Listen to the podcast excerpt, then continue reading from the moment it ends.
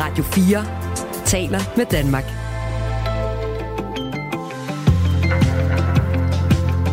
Velkommen til Radio 4 morgen. Om 10 minutter ser vi nærmere på den seneste teori om sabotagen mod Nord Stream 2. Pro-ukrainske grupper skulle angiveligt stå bag øh, sprængningerne, som ødelagde de her permanente øh, gasledninger mellem Rusland og Vesten. Om få minutter, minutter giver vi dig historien om 9.300 paller, der står med mundbind og visir og handsker og håndsprit. Det er noget, som Region Hovedstaden har købt dyrt ind under øh, coronaepidemien. Nu står det hele til at skulle destrueres. Der er omkring 89 millioner værnemidler, som er købt dyrt ind, og nu står det bare og samler støv, og nu skal det fjernes. Og det er hul i hovedet, lyder det fra direktøren i den danske fabrik, som har med værnemidler at gøre. Ham kan du høre fra lige om få minutter. Folketingsarbejdet ligger stille, så er der mulighed for at holde udvalgsrejser, som beskrevet i et interview, vi havde før nyhederne. Rasmus, han spiller lige ind i den debat og stiller et opklarende spørgsmål.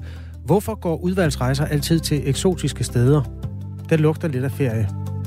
Hvad ved vi om deres rejseplaner? Det lød som starten på en, en god gåde, eller en god vits. Øh, jamen, vi ved, at øh, nogle af politikerne er i New York. Vi ved, at nogle er i øh, Sydafrika. Det er øh, præsidiet, der er taget derned. Og så er der det udenrigspolitiske nævn, de er taget til Indonesien. Der er Jon Steffensen blandt andre fra Moderaterne. Så det er, øh, det er lange, lange rejser, de er på. Vi ringede til øh, Alex Arnsen, som også var på en udvalgsrejse på et tidspunkt. Han var vist i Letland eller sådan noget. Så det er ikke altid, ja, okay. at det er, det er super eksotisk. Men øh, ja, Det er Der- lige år. der er der en pointe. Vi lever i Danmark med politikerlede. Den bliver kun større af, at Folketinget slet ikke afspejler Danmark. Lad os arbejde for, at Folketinget afspejler Danmark og den virkelighed, vi andre lever i. Venlig hilsen, Jan. Tak for dig, der skriver på nummeret 1424. Klokken er 7 minutter over 7. Du lytter til Radio 4 morgen. Og nu vender vi os mod historien om de øh, 89 millioner værnemidler, som Region Hovedstaden har købt ind under øh, coronaepidemien, som er blevet for gamle og står til at skulle destrueres. Det er TV2 Kosmopol, der har beskrevet det her øh, fænomen. Og beslutningen er ikke særlig vel overvejet. Det mener du, øh, Frank Sørensen. Godmorgen. Jamen, godmorgen. Direktør i den danske fabrik, som har med værnemidler som øh, for eksempel mundbind at gøre. Du kalder dig for lidt af en plastikekspert. Hvorfor undrer du dig meget over den her beslutning? Jamen, det gør jeg, fordi at øh, sådan nogle mundbind eller visirer eller, eller de her plastiktikler, som, som, som man ser i medierne, de er jo lavet af PP eller PI, som er nogle plastikformer. Og hvis ikke de bliver udsat for UV-lys eller fugt, jamen så holder de øh, snilt i en 50-100 år. Øh, og så det er det, jeg undrer over, at, at de så skal kasseres, fordi at øh, de er udløbet. Men der er jo udløbsdatoer på de her værnemidler, som nu er overskrevet. Hvorfor er det ikke øh, forsvarligt at overholde de her udløbsdatoer? Ja, det er rigtigt, der er en udløbsdato. Udløbsdatoen, det er en, man skal, man skal lave, øh, fordi at man har her i Danmark, der skal man jo garantere i to år, når man, når man afleverer ting. Så derfor så, øh, så, så står der to år på. Øh, og den, den vinkel kan jeg godt se. Men hvis man, hvis man siger, at væremidlerne de, øh, de går til, øh, det gør de ikke. Altså, de holder, de holder en evighed. De holder øh, vores, vores liv ud i hvert fald. Så, så man kan snilt tage et mundbind på, der er 10 år gammelt, og stadig forvente, at det har den, øh, den gode effekt?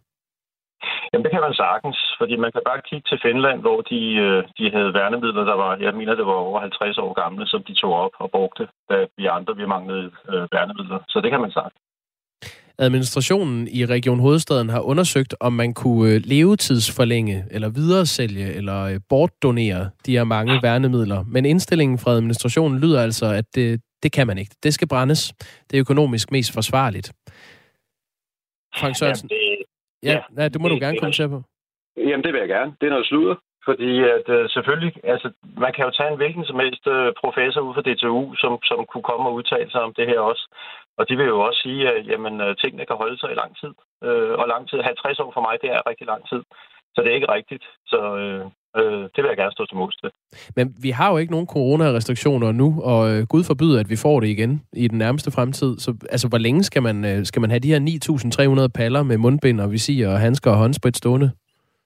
Jamen, jeg tror, der er to ting i det her. Den ene ting, det er, hvis man siger, at de, øh, de ikke kan holde øh, mundbindene og visirerne. Den, den anden er den økonomiske del, hvad det koster at have dem øh, stående. Jeg tror mere, man skal fokusere på øh, at reducere den pris for det stående, fordi der er ingen, hverken du eller jeg, som kan sige, om der kommer en, en pandemi eller epidemi eller et eller andet slags øh, hen i fremtiden. Og så skal vi til at investere i det igen. Jeg synes, det er fuldkommen tåbeligt at smide nye ting ud. Af dagsordenen til forretningsudvalgsmødet i Region Hovedstaden fremgår det, at det vil koste mellem 800 og 1100 kroner per palle med værnemidler, der skal kasseres. Der er 6.988 paller med værnemidler, som skal på øh, forbrændingen, og dermed kommer afskaffelsen af de her udløbende værnemidler til at koste mellem 5,6 og 7,7 millioner kroner. Hvis man ikke kasserer de udløbende øh, værnemidler, så vil det ifølge dagsordenen have en mereudgift på mellem 6.000 kroner og 10.000 kroner dagligt i ekstraudgifter til forsikring og lokaler. Så vil det altså koste årligt op mod øh, 3,7 millioner kroner ikke at kassere de her for gamle værnemidler, og regningen skal betales af staten. Så det koster jo ifølge Region Hovedstaden også penge at bevare værnemidlerne. Hvorfor ikke se det fra et økonomisk perspektiv og så sige øh, ud med dem? Jo, men du kan, du kan sagtens, det er også derfor, jeg siger, at du skal dele det i to. Du skal sige, at det, at det den mundlige leje og forsikringer osv., at det vi diskuterer, eller diskuterer vi, om de kan holde. Det er vel en afvejning? Vel, ja, og så skal man vel også tænke på, at øh, hvis man så skal bruge dem igen, hvad, hvad, hvad, hvad så? Hvad koster det så at, at fremstille dem igen? Og man skal vel også have et, et forsvar, hvis man kan sige sådan. Man skal vel have noget liggende. Altså, det er vel ikke sådan, hvis man brænder det hele af, så men så har vi ingenting, og så står vi i samme situation, som det stod, da coronaepidemien kom. Vi havde ingenting. Mm, altså, vi står med et regnestykke fra forretningsudvalgsmødet i Region Hovedstaden, som viser, at afskaffelsen kommer til at koste mellem 5,6 og 7,7 millioner kroner, eller det vil mm. koste 3,7 millioner kroner ikke at kassere dem. Øh, ja. Det er så om året, ikke? Hvad, jo, der, mener, der, der vil du argumentere for, at det er bedre at, øh, at bruge 3,7 millioner kroner om året på at, at have dem stående? Jeg vil argumentere for, at hvis man sætter det som årsag, er det fordi, at de ikke kan holde. Det er ikke korrekt. Om, om hvordan regnstykket ser ud, det, det vil jeg ikke udtale mig om. Det kan jeg. Okay, så det, det er mere det der sludder, du peger på, at man siger, at, at nu er øh, udløbsdatoen overskrevet, så derfor så er det ikke forsvarligt at bruge dem. Helt, helt klart. Mm. Der, der, der, der, hvor vi er, det, det, om det er økonomi, eller om det er oversagen, det er det, jeg mener. Øh, vores lytter Rasmus er fra Vordingborg og har åbenbart øh, brug for tingene. Han skriver, giv det var 9.000 paller træpiller, der skulle brændes, så vil jeg gerne hjælpe, byder Rasmus til. Arne, han skriver, der er regler for, at alle ting skal have en udløbsdato. Selv kattegrus, som kan holde i flere hundrede år, skal have en udløbsdato. Det er teknik, ikke fornuft. Frank Sørensen, nu som ekspert i værnemidler, det er et lidt svært spørgsmål det her, men kan øh, håndsprit egentlig bruges som øh, altså brændstof, som brændekilde øh, i en tid, hvor vi er, øh, hvor der er sådan stigende priser på alt muligt? altså, øh, håndsprit er jo... Der findes to typer, øh, to måder at lave håndsprit på. Det ene, det laver man af frugt. Det andet, det, det laver man ligesom, når man laver en snaps til udfrokosten. Og det, der laves af frugt, det lugter. Øhm, og det andet, det lugter ikke. Øhm, og så den, vi bruger som håndsprit, der er også glycerin i. Der er cirka 30% glycerin i. Og mm. den kan jeg ikke udtale mig om, om man kan, om man kan putte det i en forbrændingsmotor. Det tror jeg ikke. Men altså, håndsprit er jo 70 procent. Øhm, og jeg har da været flere flasker spiritus stående hjemme hos mig, som der er mindre og som holder sig længere. Så jeg vil helt klart have samme øh, udtalelse om, om håndsprit. Det var heller ikke for at hælde det på bilen. Det var mere for at bruge det til at producere varme af. Fordi altså, glycerin er jo øh, det er dybest set sterin. Det brænder jo udmærket. Øh, så det var bare en lille idéudvikling på, hvad man kunne bruge dem til. Jamen altså, jeg er da sikker på, at man, øh, man, man, man, hvis, hvis man lægger det kræfter i, så kan man sagtens bruge øh, alkohol til noget. Og jeg vil også sige, at hvis man lægger det kræfter i, øh, i, altså i plastikken, fordi plastik er igen et mundbind er lavet stort set kun af det, man kalder PP, og, og det kommer man jo genanvende. Øh, men, men det er ikke lige til, det skal så lige siges. Men det kunne man måske så investere lidt i. Ifølge Styrelsen for Forsyningssikkerhed, som har indkøbt de her værnemidler, så kan staten ikke bruge dem, fordi værnemidlerne har en udløbsdato fra producenten, der skal efterleves. Det siger man til TV2. Frank Sørensen, direktør i Den Danske Fabrik, du mener det er noget sludder. Du skal have tak for at, at give dit bidrag til debatten her. Jo, selv tak. God morgen. Ja, tak. I lige måde. Kvart over syv. Du lytter til Radio 4 morgen. De har ikke været penge i England, eller Storbritannien i det hele taget, fordi de har sendt dem alle sammen til Ukraine. Nå, den der. det giver jo lidt problemer med, hvad man skal spise, men det, det har de løst. Prøv at høre. Некогда Великая Британия, там сегодня стало известно, что в некоторых ресторанах будут подавать э, белок. Ввиду того, что... Det, som Olga Skabejaja siger her, er, at hun er på russisk tv. Hun er ikke en, altså, hun er stort set formand for Putins fanklub, og øh, hun øh, gør her rede for, at øh, britiske restauranter er begyndt at servere æren, fordi de ikke har øh, flere, altså der er simpelthen fødevaremangel. Okay. Det lyder som en and. Eller er det æren? De vil spise æren, men de kan stadig levere havbitser, siger hun. Øhm, Ja. På et, et russisk tv-program. Det er øh, selvfølgelig en, ja, som altid, øh, lidt... Øh, Fake news. Nej, det er det faktisk ikke. Nå, det er det ikke. kan vi da godt tale om. Altså, der er noget, der hedder Paternoster Chop House, hvor du kan købe squirrel pie. Og øh, der er en dyr restaurant, der hedder Native, hvor du kan få æren lasagne. Men det er vel ikke noget, man øh, serverer, fordi man ikke har øh, mere gris? Nej, det er det, der er lidt af problemet. Ja. Men æren er i virkeligheden øh, noget af det nye. Det er sådan lidt i stil med kanin, angiveligt, men der er bare ikke så meget kød på. Øh, bæredygtigt, magert kød fra et øh, dyr, som der jo ikke er mangel på i London ligefrem. De der grå æren, de er jo... Nej, de er overalt i pakkerne. Men det er pivdyrt, så det er jo altså åbenbart ikke derfor. De, den der har hun lige fået en lille smule øh, galt fat i. Ja. Bare vent til hun hører, hvad man går rundt og spiser på Noma af insekter og peniser og alt muligt mærkeligt. Hvad er det med den penis på Nova? Jamen, Noma? der er en rensdyrpenis. Det var en rensdyrpenis. Ja. ja. Og det var der en, fra, en madanmelder fra øh, et amerikansk dagblad, der havde fået. Har fået galt i halsen, så at sige. Okay, det her det var bare for at sige, øh, hvis du har set russisk fjernsyn i går og tænker, har de ikke mere mad i Storbritannien, så øh, er svaret jo, det har de. Det er af fri vilje, de spiser æren lasagne øh, på de kanter. Fint skal det være.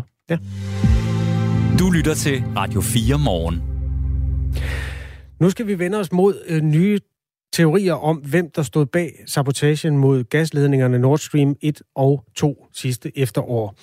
En opsigtsvækkende overskrift i den amerikanske avis The New York Times peger på, at det var pro-ukrainske grupper, der stod bag sabotagen. Peter Ernstved Rasmussen er øh, redaktør på forsvarsmediet Olfi og vært på frontlinjen på Radio 4. Godmorgen, Peter. Ja, pænt. Godmorgen. Hvordan oplever du den seneste teori? Altså, der har jo været før øh, udokumenterede påstande om, hvem der stod bag. Den seneste her, hvor troværdig er den? Jeg synes, det er meget, meget svært at øh, dømme, hvor troværdigt den er. Altså, det nok mest opsigtsvækkende er, at den fremkommer i The New York Times, hvor øh, for et par uger siden kom der jo en artikel ud fra en amerikansk journalist, der hedder Seymour Hersh, som tidligere har vundet et hav af priser, men den blev jo faktisk hejlet ned og øh, blev lidt latterliggjort både fordi den udkom på hans egen blog, men også fordi der var en lang række påstande i, som man kunne tilbagevise som nærmest det pure opspind. Så det mest opsigtsvækkende her, det er sådan set, den står i New York Times. Og så, øh, jeg har ikke selv været inde og læse den, men, men jeg har fået den refereret, og, og det som jeg kan konstatere, det er, at der er meget lidt fakta på. Mm. Altså det eneste, som ligesom fremgår, det er, at kilder oplyser til journalister på New York Times, kilder i det amerikanske efterretningsvæsen, at det skulle være pro-ukrainske grupper, der stod bag sprængningen af Nord Stream 1 og 2. Og, og, og det, som jeg i hvert fald bare hæfter mig ved, det er, at der stadig ikke er nogen beviser for noget. Men så synes jeg også, det er interessant, at det i hvert fald er endnu en historie, der peger på, at det ikke er russerne, som skulle stå bag. Og det er jo ligesom det, der har været narrativet i flere måneder, og hvor mange har konkluderet, at det, jeg lige vil sige, selvfølgelig var russerne, der stod bag sprængningen af Nord Stream 2. Så det er i hvert fald første gang, at en meget anerkendt avis og et meget anerkendt medie fremkommer med en ny teori, der ikke peger på Rusland. De her to øh, sprængninger skete i september sidste år, og det var jo på et tidspunkt faktisk, hvis man skruer erindringen tilbage, hvor der var et ret hæftig ukrainsk kritik af Tyskland, fordi Tyskland var meget afhængig af den russiske gas, og havde ikke været sådan super øh, klar i spyttet i forhold til, hvornår man ville gøre sig fuldstændig fri af den. Det var i hvert fald noget fodslæbende tysk tilgang til det. Da det her så forsvandt, så kan man sige, hvem har mest ud af øh, de sprængninger, hvis man skal være sådan øh, spekulativ. Ukraine vil jo i hvert fald ikke være modstandere af, at de ledninger gik i stykker. Rusland, ja, det er jo deres infrastruktur. Så er der USA, som øh, tjener penge på at øh, sælge den gas, som vi så ikke køber af Rusland nu. Alt det her motivforskning har jo også øh, øh verseret. Hvordan oplever du den debat? Jeg oplever den som meget polariseret, og det har den i hvert fald været. Øh, jeg synes, der er tegn på, at den bliver blødt op her i, øh, i de uger, vi, vi oplever lige nu. Altså, jeg skrev jo selv i november, at der var stor sandsynlighed for, at det var USA, der stod bag sprængningen. Og det gjorde jeg jo på baggrund af, at Donald Trump i flere år havde tæsket på Angela Merkel og skældt hende ud over, at hun overhovedet gjorde sig afhængig af russisk gas, samtidig med, at Tyskland forventede, at USA ville komme og redde landet, hvis det skulle blive angrebet, angrebet eksempelvis af Rusland.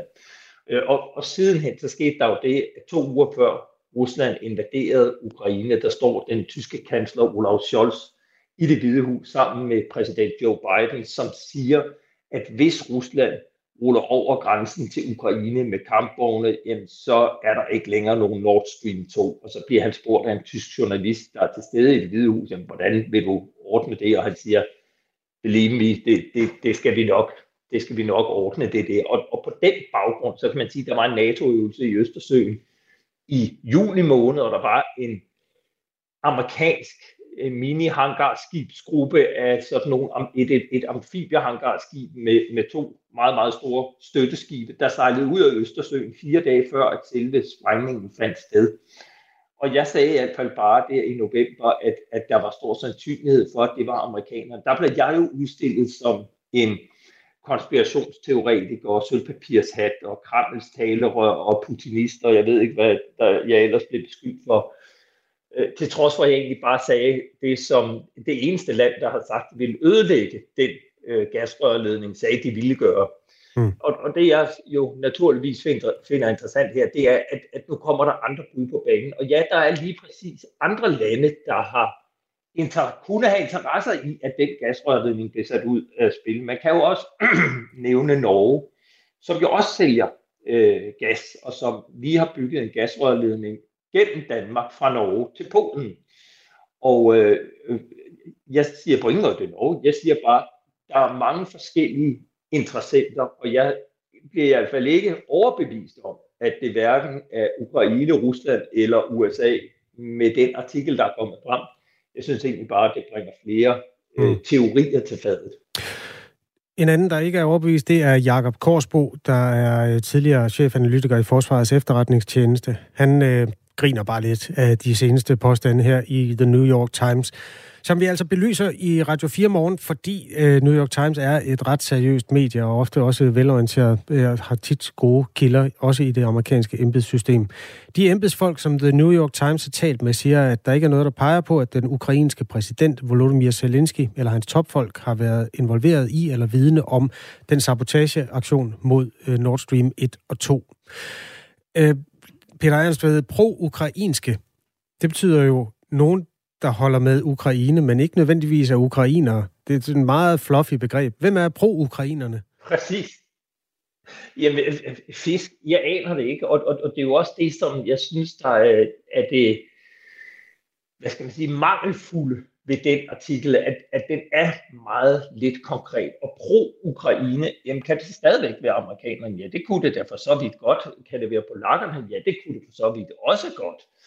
Kan det være nogen helt tredje? Ja, det kan det også godt. Øh, men, men det, der jeg ikke har hørt nogen, der anfægter, det er, at dem, der har udført de her sprængninger, det er formentlig stater, fordi det er foregået på 60-70 meters dybde, hvis det helt op til 90 meter, og øh, at det gør man ikke bare ved at sende en dykker ned. Altså det at placere så meget sprængstof så dybt og så koordineret på øh, i fire sprængninger, at det er nogen med nogle helt særlige øh, egenskaber, og, og det kan næsten kun være stater eller øh, private med noget meget, meget avanceret udstyr. Men Peter Ernstved Rasmussen... Jeg øh, heller ikke, at den, den gør os klogere. Det har jo været en tid, hvor man er gået på en hårfin knivsæg hvis det ord findes. Altså, man har virkelig været forsigtig med, hvordan man har ageret i forhold til Ukraine. Man har ikke vil sende fly ind på land, og man har i hvert fald ikke vil sende uh, tropper, altså soldater fra NATO-alliancen, ind og hjælpe Ukraine på deres egen jord. Så virker det noget øh, konfliktoptrappende at gå til angreb på russisk infrastruktur og bombe det i stykker, øh, når man er en stat. Altså, kan det godt ja. hænge sammen? Ja, det, det synes jeg sagtens, det kan. Og, og, og hvis vi lige vender tilbage til USA, så kan man sige, at USA har jo været inderligt imod den gasrørledning, netop fordi, at USA var træt af, at Europa gjorde sig afhængig af den russiske gas. Og det man jo bare skal huske, når folk taler om, at det er et angreb på øh, kritisk infrastruktur, så hører det jo med til historien, at der ikke flød noget gas i de rør, da det blev sprunget. Den var sådan set sat ud af funktion. Nord Stream 1 var stoppet, og Nord Stream 2 var aldrig blevet godkendt af den tyske regering. Så selvom den var klar til at levere gas, så blev der ikke leveret gas. Det vil sige, det er jo ikke et angreb på en infrastruktur, som var i brug. Det var et angreb på en infrastruktur, som blev død. Ja, men er det ikke første gang alligevel øh, siden den kolde krig, at USA, øh, altså jeg kan ikke huske, at USA nogensinde har sprængt noget, der var russernes i stykker før? Jeg siger ikke, det er USA. Jeg siger, at der er en stor sandsynlighed for, at det er USA. Og jeg synes bare, at det, der er vigtigt her, det er, jeg synes, at man er nødt til at holde alle muligheder åbne. Jeg noterer mig bare, at der er et land, der har sagt, at vi vil gøre det, hvis Rusland invaderer. Så invaderede Rusland, og der er ikke længere nogen gasrørledning. Det gør i min optik, at man er nødt til at have USA øh, som en, en mulig bagmand til det her. Men det mm. kan jo være mange andre.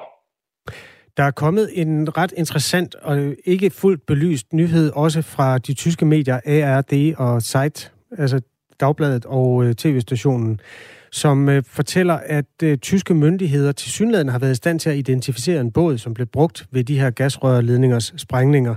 De to medier øh, fortæller ikke, hvem de har deres oplysninger fra, men angiveligt har en gruppe på øh, seks personer lejet en jagt fra et polsk baseret selskab i øvrigt et selskab, der er, hvor ejerne er ukrainere.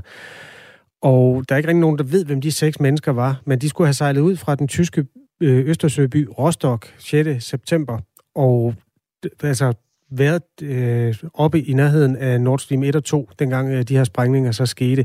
Der skulle angiveligt, og det her det er igen en ubekræftet historie, være fundet spor af eksplosiver, altså sprængstoffer, på den her jagt.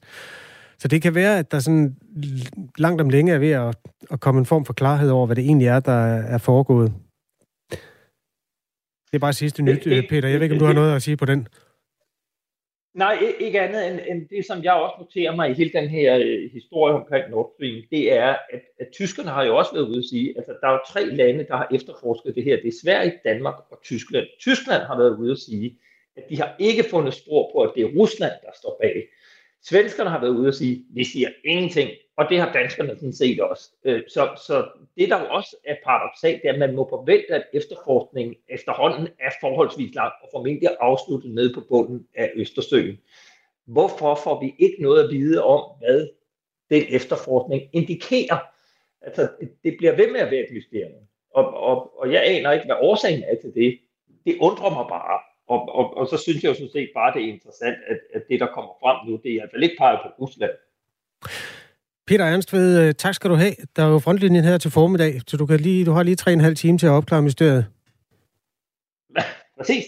11.05 øh, er der frontlinjen på Radio 4, hvor Peter Ansved Rasmussen er vært, og så driver han jo også forsvarsmediet Olfi, hvor du kan læse en masse om øh, det her meget højspændte felt i Ja, på internettet. Olfi.dk.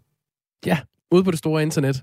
Vi kan da sige som en nedlæg, at øh, de her oplysninger, som bliver fremlagt af The New York Times, et af de mest respekterede medier i, i verden, øh, kommer altså fra anonyme embedsfolk, og ifølge Podoljak, som er Zelenskis talsperson, øh, har Ukraines myndigheder ikke nogen information om, hvad der er sket. De her anonyme embedsfolk understreger også til The New York Times, at der ikke er noget, der indikerer, at øh, Ukraines præsident eller topfolk skulle være involveret i det. Men de siger dog, at der formentlig er tale om ukrainere, russere eller en blanding, som er i opposition til Putin. Den amerikanske efterretningstjeneste CIA, som jo står for den udenrigspolitiske del af den hemmelige amerikanske øh, militærindsats, har fået tilbud om at øh, kommentere den her nye viden i artiklen i The New York Times. men øh, har ikke ønsket at kommentere den. Det gør man meget sjældent i de amerikanske efterretningstjenester, så det er sådan set ikke noget nyt i det. Jakob Grosen og Kasper Harbo er værter her i Radio 4 morgen. På nyhedskvisten sidder Anne Philipsen klar med nyhederne. Nu er der nyheder på Radio 4. Det skal være muligt at bruge fodlænker til personer, som bryder et tilhold, mener SF. Fodlænken skal give politiet mulighed for at opdage, hvis en gerningsmand kommer for tæt på sit offer. Det siger SF's retsordfører Karina Lorentzen Denhardt. I Norge har man jo en model, hvor man kan give en fodlænke til den, som bryder et tilhold. Øh, og det betyder så, at vedkommende kan ikke komme i nærheden af den, øh, som man har et tilhold mod. Øh, så aktiverer det sådan set politiet. Og erfaringerne viser egentlig, at det både giver offeret noget ro, men det giver faktisk også gerningsmanden en støtte til at lade være med at tage øh, kontakt. Ifølge TV2 er brud på tilhold steget 145 procent siden 2017. SF vil nu stille et beslutningsforslag om at bringe forslaget om fodlænke op i Folketinget. Folketinget har også tidligere talt om muligheden for at indføre en fodlænke, men det er altså ikke blevet en realitet endnu. Mænd tjener 93.000 kroner mere i chefstillinger i den private sektor end kvinder gør. Det fremgår af en undersøgelse, der er lavet af fagforeningen Djøf Privat, skriver Jyllandsposten. Det er en lønforskel på 8 procent. Året før var forskellen i Djøf Privats undersøgelse på 9,3 procent. Og det er positivt, at trenden ser ud til at vise, at det går den rigtige vej, men det går alt for langsomt, og der er stadig tale om en stor forskel, siger formand for Djøf Privat, Anne Vogstein. Hun er samtidig også chef for samfundsansvar og kommunikation i advokatfirmaet Paul Schmidt, kammeradvokaten. Hun forklarer, at det nu står sort på hvidt, at mænd tjener mere end kvinder, og at noget af forskellen er uforklaret. Det vil sige, at det er det samme stykke arbejde, som bliver belønnet med forskellig løn. Fem kvinder sagsøger nu den amerikanske delstat Texas. Kvinderne mener, de blev nægtet abort på trods af alvorlig fare for deres liv. Sagen er den første kendte sag, hvor gravide kvinder har indgivet søgsmål som følge af de begrænsninger, som en højesteretsdom fra sidste år har medført. Afgørelsen fra højesteretten åbnede for, at amerikanske delstater selv kan begrænse eller forbyde abort. Og herefter har netop Texas indført meget strenge love mod abort, ligesom at læger, der udfører aborter, risikerer at blive straffet. I teorien er der dog også undtagelser, for eksempel hvis kvindens liv er i fare. Bag søgsmålet, som blev indgivet ved en domstol i Austin, står de fem kvinder og to læger. Af retsdokumenterne kan man se, at en af kvinderne måtte vente til hun fik blodforgiftning, før hun fik udført indgrebet, der var nødvendigt for at redde hendes liv. De fire andre blev efter eget udsagn tvunget til at rejse ud af Texas for at få udført en abort, til trods for at deres graviditeter udgjorde en fare for deres helbred. Du er stået op til en morgen, som er meget glat rigtig mange steder, og derfor melder flere af landets politikredse også om bilister, der har haft problemer med glatte veje, og som har ført til flere små uheld. Og hos Vejdirektoratet, der er arbejdet i gang med at gøre vejene sikre, siger vagtchef Kenneth Andersen her til morgen. Det har sneet i nat, øh, så der øh, er risiko for, at der er is- og sneglatte veje i stort set hele landet. Øhm, der er saltet og i hele landet, og øh, man rydder og salter stadig der, hvor der er behov for det. Øh, man skal køre øh, forsigtigt, holde god afstand øh, og køre efter forholdene. Yder opfordringen altså fra vagtchef, Vejdirektoratets vagtchef hedder det Kenneth Andersen. Vi er altså i gang med en dag, der kan blive ganske kølig med øh, nogen sol, men også enkelte sne- og sludbyer. Temperaturer mellem øh, frysepunktet og 4 graders varme, og så får vi en svag til jævn vind fra skiftende retninger. Det var alt fra nyhedskvisten her halv 8. Det var Anne Philipsen, der læste dine nyheder. Du lytter til Radio 4 morgen. Husk, du kan skrive en sms til os på 1424. Godmorgen på denne 8. marts, kvindernes internationale kampdag. Er det en vanvittig vigtig dag? Det skal vi debattere. Øhm, vi kommer til at tale med Alexander Blaunsfeldt, som er landsformand for SF Ungdom, og mener, det er en vanvittig vigtig dag, også i år. På den anden side af hegnet står Pia Kærsgaard, medlem af Folketinget for Dansk Folkeparti. Hun mener ikke, det er en vigtig dag. Øhm, den debat må du egentlig allerede nu gerne øh, blande dig i. Du kan skrive ind på 1424. Er der stadig en øh, god grund til at have kvindernes internationale kampdag? Der er god grund til at være forsigtig, når man bevæger sig ud på øh, jul her til morgen, og for så vidt også på benene faktisk. Det er super glat nogle steder. Vejdirektoratet er med os om øh, 7-8 minutter, hvor vi lige kan få en melding på, hvor der er særlige rødt flag i forhold til føret. Klokken er 5 minutter over halv 8, og det er Jakob Grosen og Kasper Harbo, der er din morgenværter i Radio 4. Du lytter til Radio 4 morgen. Knap 900 unge og yngre under 40 år bor i enten en ældrebolig eller på et plejehjem, der er rettet mod ældre. En af dem, Mikkel Korts, fortæller om øh, sit øh, liv, der siden 2015 har foregået på et plejehjem. 35 år og bo på et plejehjem. Det er bare ikke fedt at gå og reklamere med. Torgild Olesen er formand for Danske Handicaporganisationer. Godmorgen. Godmorgen. Hvad er jeres opfattelse af den situation, at øh, de yngre øh, handicappede havner på et plejehjem blandt ældre mennesker? Ja, men øh, det er jo helt klart en, øh, en fejlplacering øh, og et problem, som, øh, som skal løses. Øh, de her mennesker, øh, de unge mennesker, skal jo ikke være øh, på et plejehjem. De skal være i et, øh, i et botilbud eller andet sammen med andre øh, yngre mennesker. Hvad er omkostningen ved, at øh, de får en plejeplads, øh, hvor de ikke er, har samme alder som dem, de er færdes i blandt? Altså, hvad er den negative konsekvens af det? Jamen, den negative konsekvens er jo, øh, kan jo være, at øh, de her, som, øh, som vores øh, ven med her siger, han oplever jo, at, at det ikke er fedt at bo sammen, men det giver jo en dårlig livskvalitet for ham. Det betyder, at han, øh, han ikke får et ungdomsliv, ligesom alle andre unge øh, har mulighed for at få. Mm. Så, så det har en negativ konsekvens for ham. Øh, og så har det formentlig også øh, en negativ konsekvens forstået på den måde, at øh, nogle af de her unge har jo brug for en specialiseret indsats, øh, for eksempel i forhold til, øh, til genoptræning eller, eller, eller, eller vedligeholdstræning, og det kan måske være svært at få på et plejehjem, hvor, øh, hvor det er en, en anden målgruppe, det er ældre, man taler om.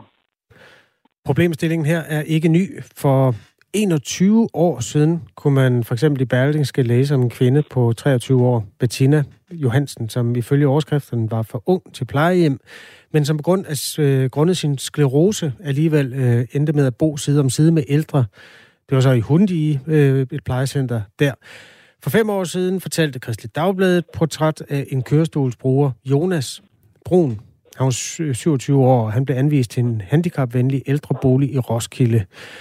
Øhm, med tanke på, at det her det har været debatteret i i hvert fald 20 år, hvordan kan det så være, at man ikke har formået at lave nogle tilbud, der er målrettet yngre mennesker under 40 år? Ja, det kan man jo også spørge sig selv efter. Øh, og det handler jo om, at, øh, at kommunerne øh, siden 2007 har de jo haft forsyningsansvar. Det vil sige, at det er dem, der skal sørge for, at, øh, at der er et tilstrækkeligt antal botilbud, øh, som er målrettet de grupper, som, som det her handler om. Øh, og det må man sige, det har man jo så ikke løftet, når, det, når der er behov for, at de her unge kommer i et, på et plejehjem. Så der er en opgave, som, som kommunerne ikke har fået løftet her. Kommunerne er jo øh, de enheder, som skal tage sig af sine egne borgere, og det er derfor, der nogle gange er nogle stordriftfordele ved at øh, samle mennesker med øh, handicap og plejekrævende øh, mennesker sådan under, under et, i stedet for sådan at tænke løsninger helt øh, nationalt. Vi har ragt ud til kommunernes landsforening, hvor vi gerne vil tale med et menneske, der kan forklare, hvorfor man ikke løser det på en mere borgervenlig måde. Her henviser man så til Foreningen af Velfærdschefer. Det er en forening, hvor de kommunale chefer på social, sundheds- og arbejdsmarkedsområdet øh, sidder sammen. Og formanden i den forening, han hedder Jakob Bigum Lundberg. Han vil faktisk gerne være med i et interview, men det bliver først i morgen, så det er ikke en sag, vi slipper igennem lige med det samme. Tidligere på morgen fortalte Frank Humle, der er direktør for Center for Hjerneskader, os, at der er væsentlige forskelle mellem et botilbud og et plejehjem. Botilbuddet kan være med til at, at bevirke, at folk med funktionsnedsættelser med handicaps får jeg vil sige, mere værdige og mere aktive liv, end et plejehjem almindeligvis kan. Vi vil alle sammen gerne have det så godt som muligt, men der er jo også en økonomisk grund til, at øh, kommunerne agerer, som de gør. Øh, kan du ikke have sympati for den øh, bagtanke? Kommunernes økonomi skal jo hænge sammen, Torgild Olsen. Ja, det skal den jo. Men nu er det jo sådan, at det her det er noget, som kommunerne har fået til opgave, og de selv har spurgt om at få som opgave. Så, så jeg, har ikke, jeg har ikke sympati for, at, at det går ud over borgerne, øh, at, øh, at, de ikke, øh, at de ikke kan løse opgaven. Jeg synes, jeg synes at, at man skulle se på, at, at nogle af de opgaver, man, man her, her skal løse, det, det skal jo løses på tværs af kommunerne. Man har jo et rammeaftalesystem, så man kan sørge for at få det løst på tværs af kommunerne. Så jeg kan ikke se, at der er nogen god undskyldning for at gøre det. Og i øvrigt, så kan man sige, hvis vi skal alle sammen have en, en kosteffektiv behandling, så er der rigtig mange øh, ting, som alle borgere kommer til at, at opleve som en, en nedgang. Jeg synes i stedet for, at man skal se på, hvad er det for nogle behov, borgerne har. Og det er jo også jer, som er borgere ude i kommunerne, der har andre behov, end, end, øh, end man kan få, hvis man skal lave det mest kosteffektivt. Nu snakker vi om handicappet, så er det lidt en anden snak en gang imellem, synes jeg. Du kan lige få et input fra en mand, der bor i Diana Lund på Sjælland, øh, Jan Klatrup. Han har en søn på 25 år øh, og skriver, Min søn på 25 bor i en ældre bolig. Det er det bedste, der er sket for ham. Jamen, det er jo godt. Øh, så er det godt for ham, at det er sket. Øh, så kan vi se på den øh, case, I har. Øh, der er det ikke godt for ham. Så det, det, det her handler om, er, om man skal lave en, en, en tilgang, hvor man snakker med folk om, hvad der er den rigtige løsning. Og ham, øh, vi har som case i den her situation, han er åbenbart blevet presset ind i et, pleje, øh, et plejehjemstilbud. Øh, så skal man jo finde en løsning for ham. Og hvis øh, Jans øh, øh, søn er glad for at bo der, jamen, så er det jo fint. Det sagde Torkil Olesen, der er formand for Danske Handicaporganisationer. Tak fordi du var med. Som sagt, øh, i morgen får vi en form for svar på, hvilke overvejelser man gør sig hos øh, velfærdscheferne, altså de kommunale chefer, som administrerer i de enkelte kommuner, hvem, det er, det, hvem der skal anbringes hvor. Øh, landsformanden er med i Radio 4 morgen i morgen torsdag. Lytter til Radio 4 morgen. Pas nu på, der er pletvis isglatte veje flere steder. Sæt hastigheden ned, hold afstand og vis hensyn. Så lyder det fra Midt- og Vestjyllands øh, politi på Twitter. Og natten igennem har der været store udfordringer på veje i hele Danmark, hvor Vejdirektoratet har arbejdet intensivt for at afspærre øh, øh, motorveje, for at rydde sne og salte. Men her til morgen er der stadig utrolig glat i stort set hele landet. Peter Brun Mogensen er vagthævende i Vejdirektoratets Trafikcenter. Godmorgen. Godmorgen. Hvordan har de der glatte veje påvirket trafikken? Jo, men det har jo været sådan, og det gælder fortsat i hele landet, at der er de her sne- og isglatte veje. Øh, vi gør, hvad vi kan på statsvejnettet for at rydde og salte, så der ligesom bliver lidt mere trygt at køre der. Øh, det har altså betydet, at der har været langsommere trafik øh, gældende over hele landet, og det har selvfølgelig skabt nogle forsinkelser rundt omkring. Hvor er der især problemer? Jamen altså, når jeg står og kigger på vores kort trafikinfo.dk, så er det faktisk øh, ja, hele landet, øh, der er grønt, og det betyder, at når det er grønt, så er det ikke grønt, men øh, så er det fordi, der er is og sneklat. Øh, her i hovedstadsområdet, der er det især Holbæk motorvejen, og vi har haft nogle problemer op på Helsingør motorvejen også. Men altså igen, kør hjem fra i god tid, hold afstand til den forankørende, ligesom det, du er inde på selv. Øh, hvor længe skal man forvente, at de her problemer varer? Altså nu har vi jo flot vejr, vi har blå himmel og solskin, i hvert fald her i hovedstadsområdet, og øh, der er stadigvæk minusgrader, så vi kan godt forvente, at øh, pænt op ad dagen, øh, der vil det være. Men der vil det jo så være sådan, at vi har været ude at salte og, og rydde de steder, hvor der mangler. Tak skal du have, Peter Brun Mogensen. Selv tak. Vagthævende i Vejdirektoratets uh, Trafikcenter. Så det gode råd er, øh, pas på glat føre, ligegyldigt hvor du skal ud. Vi kan også sige her i Aarhus, at der også øh, høj sol og blå himmel, men det ser koldt ud. Ja, men der er minus 4 grader, kan jeg fortælle dig med øh, afsat i et øh, måleapparat. Der er simpelthen mennesker overalt i landet, der også har skrevet til os her til morgen om glatte veje, og øh, også nogle steder, hvor snerydningen den lod vente lidt på sig. Som Vejdirektoratet gjorde red for, så sender man øh, både saltningsbiler og snerydning ud i det omfang, man overhovedet kan, hurtigst muligt. Øh, det paradoxale er, at øh, også sådan de kommunale beredskaber på den der front kan være ramt af, at folk simpelthen har svært ved at komme frem til arbejde, og derfor er nogle af de der øh, funktioner også blevet forsinket her til morgen. Kør forsigtigt. Klokken er 7.44. Et historisk politisk eksperiment har set dagens lys med den nye SVM-regering. Det er jo nu toget kører i forhold til at træffe svære beslutninger i den eller inderste kreds af regeringen. Hver uge samler Radio 4 et panel af tidligere toppolitikere og rådgivere, der ved, hvad det kræver at regere Danmark. Det tror jeg, de fleste af os har prøvet, at vi skulle op og forsvare et eller andet, som bare stank. Lyt til eksperimentet på midten i Radio 4's app, eller der, hvor du lytter til podcast. Radio 4 taler med Danmark. Søren Nørgaard Lund er reporter på Radio 4 Morgen. Hvilke historier arbejder I på, at vi skal forsøge at dække her til morgen? Jamen, vi prøver at gå lidt videre med det her knivstikkeri, der skete mandag aften i København, hvor en 17-årig og en 18-årig mistede livet. Øhm, fordi siden jul har der faktisk været 14 knivstikkerier i København og omegn, og kun et enkelt skyderi. Øhm, og faktisk har antallet af skyderier været faldende i København siden 2020. Øhm, og på grund af det, så har den tidligere etpartiregering med Socialdemokratiet i spidsen øh, i august sidste år præsenterede et, øh, en bandepakke, hvor de øh, præsenterede 30 konkrete tiltag, og et af dem var faktisk at skærpe straffen ved at gå med kniv.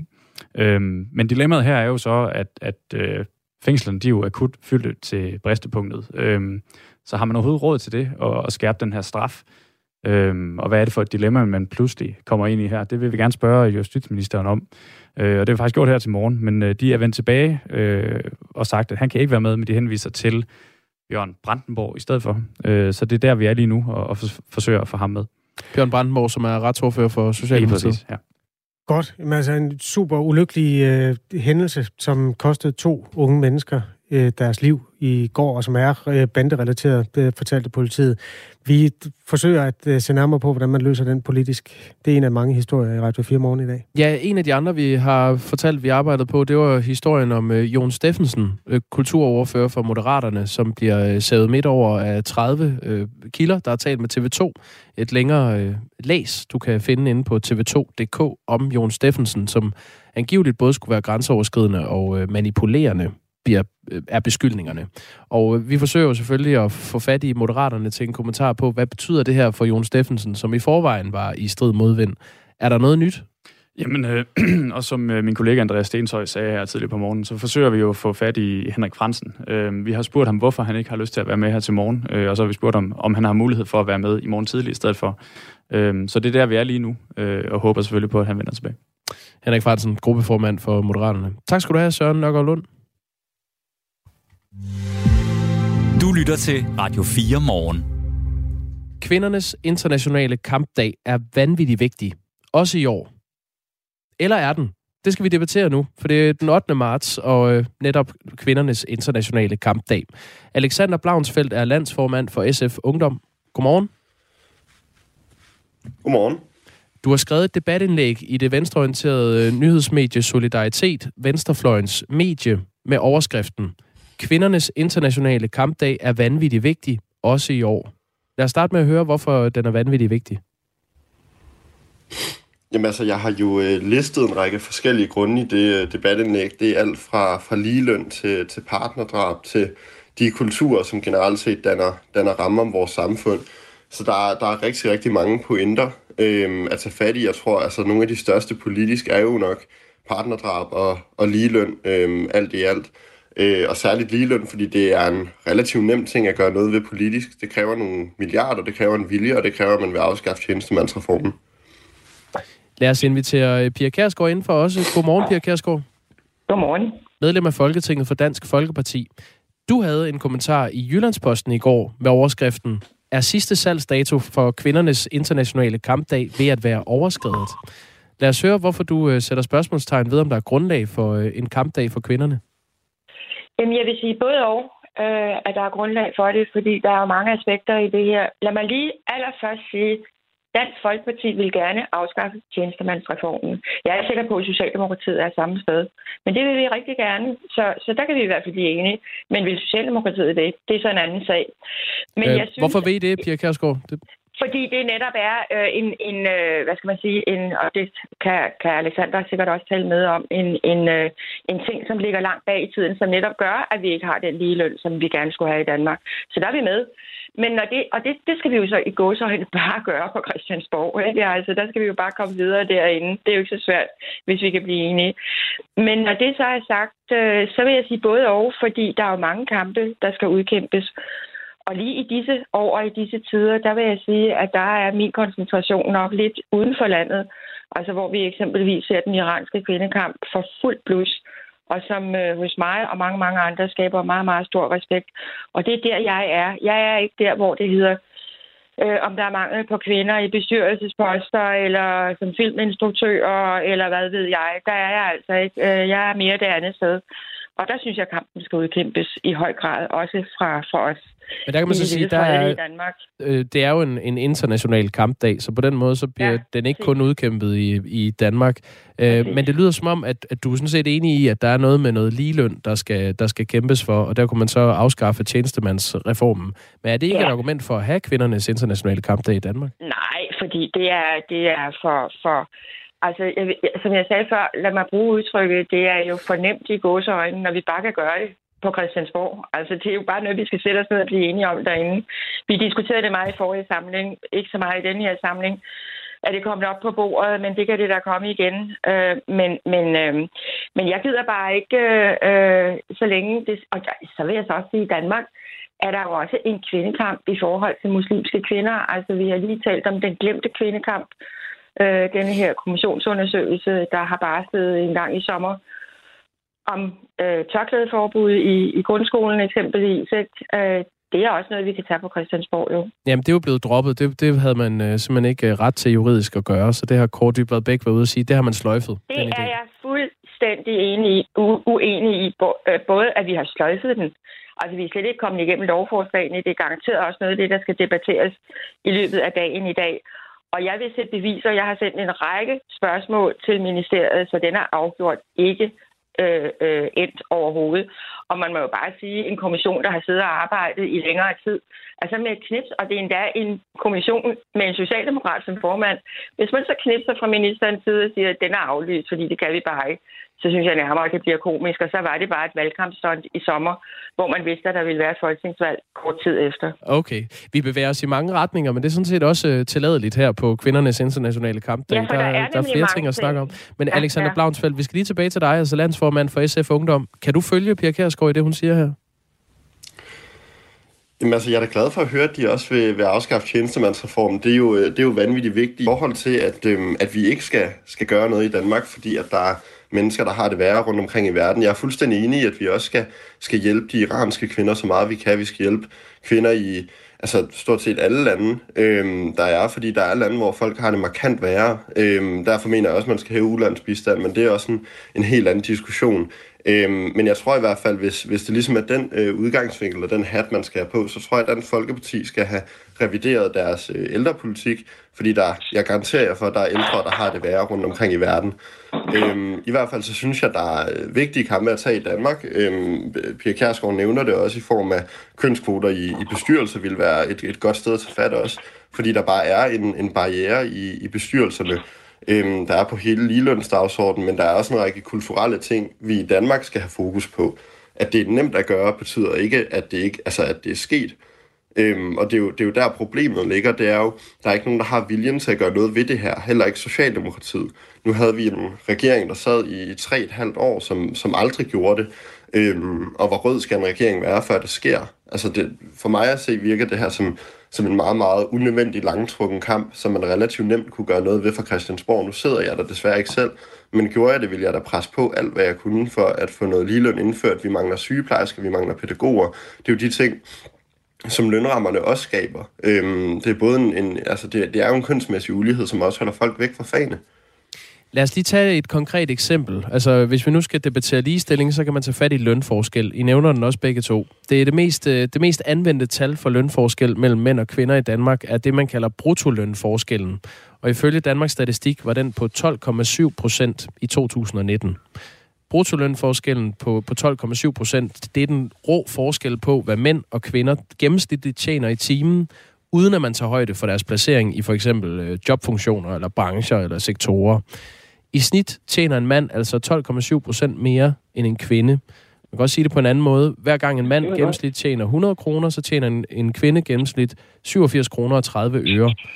Pia Kærsgaard, anerkender du, at der er et problem med ligestilling i forhold til løn i Danmark? Jamen, det er jo fordi, man tager ud fra, at der er så mange kvinder, der går på deltid. Og det er jeg modstander af, at man skal forbyde. Altså en kvindelig buschauffør får nøjagtigt det samme som en mandlig, og en kvindelig pædagog får lige så meget som en mandlig. Øh, altså, øh, det er det pure vrøvl, øh, og jeg synes, at øh, der bliver blandet... Så vil jeg så til gengæld sige, at der bliver blandet mange mærkelige ting ind i det her. Altså, skal vi til at revidere vores ældrepolitik? Hvor ligger det lige? Den er faktisk ganske, ganske udmærket, skulle jeg hilse mange gange at sige. Den kan jeg godt stå inden for i Dansk Folkeparti. Altså, lad os koncentrere os om der, hvor det virkelig, virkelig, virkelig gør ondt. Og det gør det mange steder, specielt i forhold til muslimske kvinder. Vi har talt med anne Sofie Lassen, som er økonom og postdoc på øh, Copenhagen Business School. Og hun siger, at man er nødt til at kigge på ligestilling på arbejdsmarkedet og i hjemmet som to sider af samme sag. Vi skal lige høre et klip med hende. Danske kvinder er mere tilbøjelige til at gå på deltid, Og det betyder rigtig meget for både, hvad man selvfølgelig tjener, men også for, hvad man har i, i pension og så videre. Så når danske mænd og kvinder går på pension, så har danske kvinder en million mindre end, end danske mænd. Det er øh, vigtigt at tænke på, hvad kvinder laver, når de ikke er på fuldtid. Fordi det vi ved, det er, at når kvinder bliver mødre, så er de rigtig tilbøjelige til at gå på deltid øh, og også skifte over i jobs, hvor de får en lavere timeløn. Og det skyldes, at det er kvinder, der bruger meget mere tid sammen med deres børn, end mænd gør. Kvinder lægger altså flere timer derhjemme, mens mænd lægger flere timer på arbejdet. Og der opstår altså en ulighed i løn, udover den, der i forvejen er på, på 12,7 procent. Danske mænd og kvinder, de arbejder lige meget, hvis man tæller arbejde i hjemmet med som arbejde. Så mænd, de, de går på arbejde på arbejdsmarkedet en time mere, end kvinder gør. Men til gengæld så bruger kvinder en time mere på ulønnet arbejde i hjemmet, så børnepasning og rengøring og indkøb mere end mændene. Og det er her, den her uligestilling opstår. Så selvom at mænd og kvinder, kan man sige, er produktive og, og arbejder i, i stort set lige lang tid hver dag, så får mænd løn for deres arbejde, og det gør kvinder ikke. Det siger altså Anne-Sophie Lassen, økonom og postdoc på Copenhagen Business School. Pia Kærsgaard, mener du, at den her øh, forskel i, hvor kvinder og mænd lægger deres arbejdsindsats, er med til at skabe ulighed? jeg sidder hjemme sådan en øh, relativt øh, vidunderlig smuk morgen og trækker noget på smilebåndet. Altså det næste, det er jo, skal vi begynde at indføre løn for, at øh, kvinder passer hjemmet og passer børnene. Altså der er noget, der hedder frit valg. Og det skal blive ved med at være. Og det var også det, jeg sagde før hvis folk vil på deltid, fordi de gerne vil gå hjemme og passe deres børn, når de har fået de her børn, så gør de det, og det er ofte kvinder, der gør det, og så skal de gøre det. Altså det er jo nærmer sig jo en latterlig diskussion, når vi netop øh, taler om, hvor mange egentlige problemer, der kan være for kvinder rundt omkring i verden, at vi nu også skal til at diskutere, nå ja, men hvis vi bare fik løn for at gå og ræse stængene derhjemme og lave mad og passe vores unger, så vil vi have lige løn. Altså nu er vi ude på et overdrev, som er meget, meget typisk, fordi man ikke koncentrerer sig om de virkelige problemer. Alexander Blaunsfeldt, landsformand for SF Ungdom. Øh, hvorfor vil du tage den her latterlige diskussion, som Pia Kærsgaard udtrykker det? Jeg synes egentlig ikke, det er en latterlig diskussion, og jeg tror ikke, at altså, der er ikke nogen, der vil afskaffe muligheden for at gå ned på deltid. Det handler jo om, jamen, hvorfor ses det ned på, når en mand går ned på deltid? Fordi at han har fået et barn, men det gør det ikke, når det er en kvinde. Altså, det, det, den diskussion bliver man jo også nødt til at kigge på. Det er ikke noget, vi kan gøre noget ved politisk. Det er en øh, lang og sej kamp. Men når jeg en dag får børn, jamen, så kan det da godt være, at jeg gerne vil gå ned på deltid. Hvorfor skal det ses ned på? Altså det handler jo også om at skabe en lige balance i, hvem er det, der går ned på, på deltid? Er det primært kvinder, eller er det primært mænd? Altså den lige balance, tror jeg egentlig godt, man kan få ind, også i barsel. Altså hvor, hvor, hvorfor skal det ses ned på, at mænd tager mere barsel end kvinder, eller tager den samme mængde barsel end kvinder? Altså der er jo en række kulturelle spektre i det her. Altså, Hvad bygger du det på, når du siger, at der bliver set ned på det?